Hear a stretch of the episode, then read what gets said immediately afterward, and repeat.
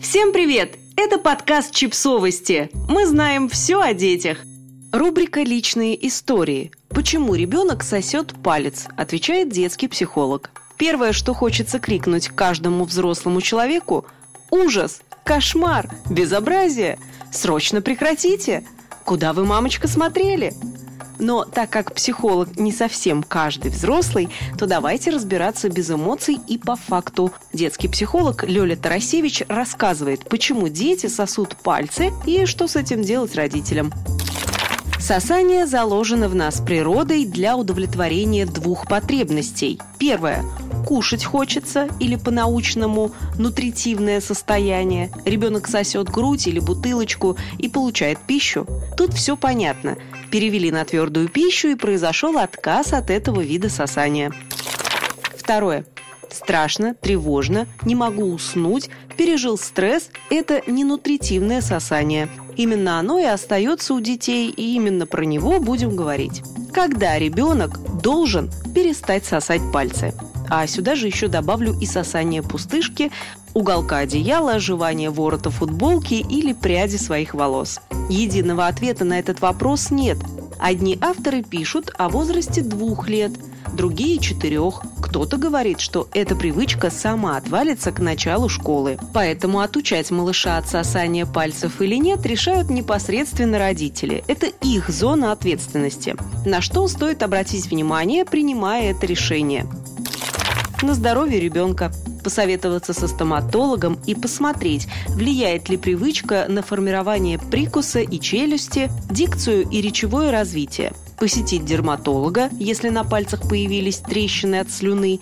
Они являются отличным гнездышком для инфекции, так что требуют контроля на социальную функцию ребенка, то есть на его общение с другими людьми. Если привычка приводит к эффектам фикции, задержкам речевого развития, это сказывается на качестве взаимодействия с остальным людом.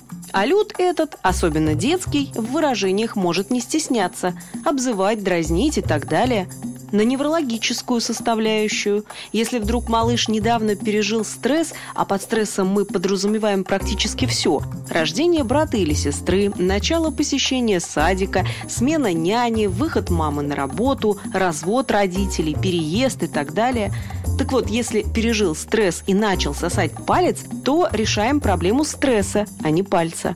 Успокаивается как может – перестанет нервничать, перестанет тянуть в рот все, что не прибито. И вот мы тут все взвесили и решили, например, что само не отвалится. Будем отучать. Не рекомендуется. Думаю, понятно, что вы вряд ли сейчас услышите. Берете, значит, ремень и бьете по пальцам каждый раз, когда дочка их тянет в рот. Хорошо, Лёля? Как не надо, мы поняли. А как надо-то?